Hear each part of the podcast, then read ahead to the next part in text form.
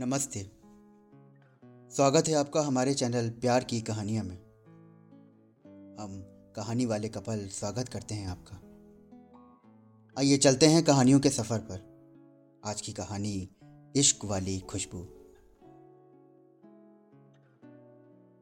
फिर एक व्यस्त दिन की शुरुआत। घर में भागा दौड़ी और किचन से रोज की तरह कुकर की सीटी। नीलेश भागता दौड़ता तैयार हो रहा था। ओह आज फिर लेट हो गया। अब ये कहाँ गया? कहाँ गया? कहाँ गया? कहाँ गया? परी मेरा परफ्यूम देखा क्या? आती हूँ रुकिए। अरे वो कल मैं सेल्फ साफ़ कर रही थी ना तो वो परफ्यूम मेरे से गलती से गिर गया। क्या? गिर गया? तुम्हें पता है कि वो मेरा फेवरेट परफ्यूम है। तुमसे एक काम ठीक से नहीं होता यार। जब से शादी करके आई हो तब से सिर्फ़ और सिर्फ़ नुकसान ही करती हो मेरा। नीलेश, क्या हुआ? एक परफ्यूम ही तो था ना। दूसरा ऑर्डर हो जाएगा। इंसान हूँ, गलती हो जाती है। एक परफ्यूम के लिए इतना गुस्सा? और आपको तो आपका दोस्त हर महीने परफ्यूम भेजता ही है ना? इस it's just a perfume Nilesh and I am your wife it's just a perfume ये क्या बोल दिया आज परी ने? ये परफ्यूम कोई मामूली परफ्यूम तो ना था। ये दुबई के बेहतरीन इत्रों में से एक था। नीलेश ने चुपचाप नाश्ता किया और निकल लिया ऑफ़िस की तरफ़। कार में बैठते ही उसने ब्लूटूथ कनेक्ट किया और गाना चल गया। अक्सर वो ऐसे गाने नहीं सुनता था, पर आज इस परफ्यूम ने उसे अतीत की खुशनुमा एहसास में उतार दिया था। याद आ गई थी उसे वो चार साल पहले वाली बारिश। नीलेश को बचपन से ही बारिश बहुत पसंद थी और उसकी इन बारिशों को मेघना ने और हसीन बना दिया था। मेघना। हाँ। नीलेश के जीवन का पहला प्यार। मेघना और नीलेश एक ही ऑफ़िस में काम करते थे। कुछ ही दिनों में वो एक दूसरे के प्रेम रंग में ऐसा रंगे कि उन्हें किसी चीज़ का एहसास ही ना हुआ। दोनों ने अपने जीवन के खाली कैनवास को अपने हसीन सपनों से सजा दिया था। पर आज की बारिश में वो सुरूर ना था। आज बारिश की बूंदें जैसे उसके मन को जला रही थी। वो पहुँच गया था पुराने दिनों में। आज से कुछ साल पहले वो पहुँच गया था उसी ऑफ़िस में, जहाँ मेघना उसके साथ थी। उस रात। नीलेश ने अपना लैपटॉप शट डाउन करके उठाई था। और मेघना बारिश बहुत तेज़ है चलो मैं तुम्हें घर ड्रॉप कर देता हूँ। नहीं नहीं मैं ऑटो से चली जाऊँगी।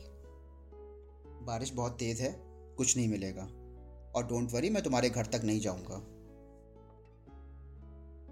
मेघना कश्मकश में उठी और दोनों चल दिए दस मिनट तक दोनों चुपचाप बैठे रहे। बस बारिश की बूंदें ही शोर कर रही थी। उन दोनों ने शायद दिल के शोर को दबाना सीख लिया था। हाँ, एक मिनट गाड़ी साइड में रोक लो। क्या हुआ? ये लो। ये क्या है? तुमको ये परफ्यूम बहुत पसंद है ना? पापा दुबई गए थे वहाँ से मंगवाया था मैंने तुम्हारे लिए। नहीं मेघना सॉरी मैं ये नहीं ले सकता।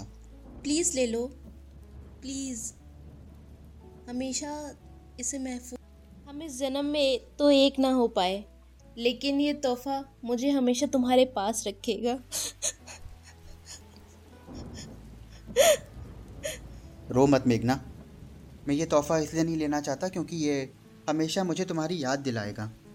और मैं सच बताऊँ तो तुम्हें याद नहीं करना चाहता हूँ।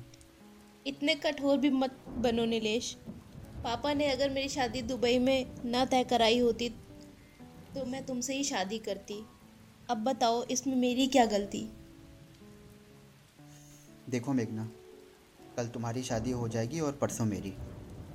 अगर हम एक दूसरे से अलग नहीं होंगे तो आने वाले लोगों की भी ज़िंदगी बर्बाद हो जाएगी। बस इतना कहकर तो नीलेश के शब्द जैसे टूट गए थे। उसने मेघना का हाथ पकड़ा था और अंदर आंसुओं के गुबार को दबा रखा था। उसने इसके हाथों को चूमा और दोनों एक दूसरे को देखते रहे।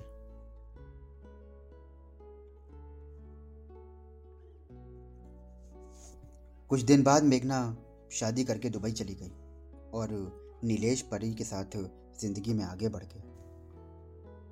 पर आज भी हर महीने की पाँच तारीख को दुबई से एक पार्सल आता है जिसमें नीलेश के खोए हुए प्यार की सुगंध होती है।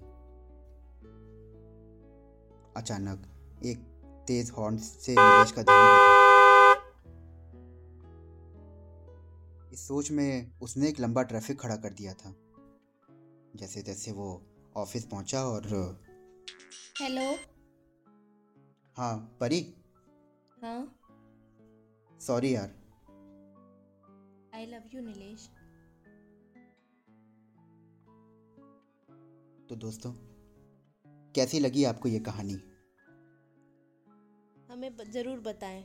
डिस्क्रिप्शन बॉक्स में हमारी इंस्टा आईडी दी है। नेक्स्ट एपिसोड की अपडेट आपको वहीं से मिलेगी। तो हमें इंस्टा पर फॉलो करें। फिर मिलते हैं एक नई कहानी के साथ। Thank you.